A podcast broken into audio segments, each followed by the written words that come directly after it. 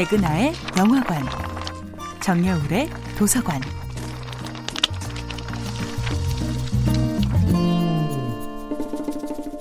안녕하세요. 여러분들과 쉽고 재미있는 영화 이야기를 나누고 있는 배우 연구소 소장 백은하입니다. 이번 주에 만나보고 있는 영화는 베넷 밀러 감독, 브래드 피트, 조나 힐 주연의 2011년도 영화 머니볼입니다.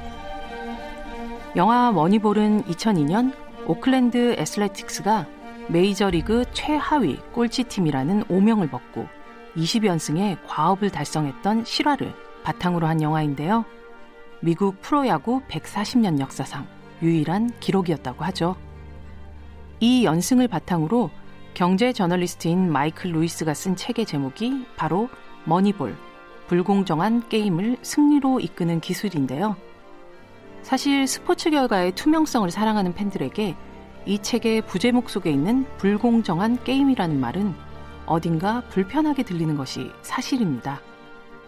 하지만 단장 빌리비는 이것을 인정하는 것이 승리를 위한 첫 단계라고 말합니다. 세상엔 부자 구단과 가난한 구단이 있고 그 까마득한 밑에 우리가 있다는 거예요. 불공정한 게임이죠.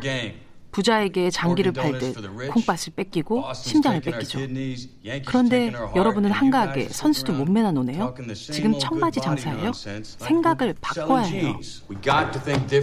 뉴욕 양키즈의 최고 연봉자가 오클랜드 선수 전체 연봉 총액과 비슷할 정도라는 말은 과장이 아닙니다. 결국 예산이 적은 팀이 많은 팀과 싸우는 데는 똑같은 규칙과 똑같은 방식으로 경쟁할 수 없다는 것을 인정하는 것. 그것을 새로운 경쟁의 패러다임으로 적용하자는 것이 머니볼 이론인데요.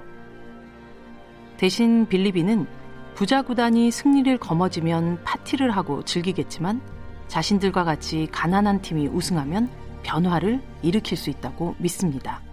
그리고 그의 증명은 이후 야구뿐 아니라 스포츠 산업 전반에서 선수들을 평가하는 기준을 바꾸게 되었죠.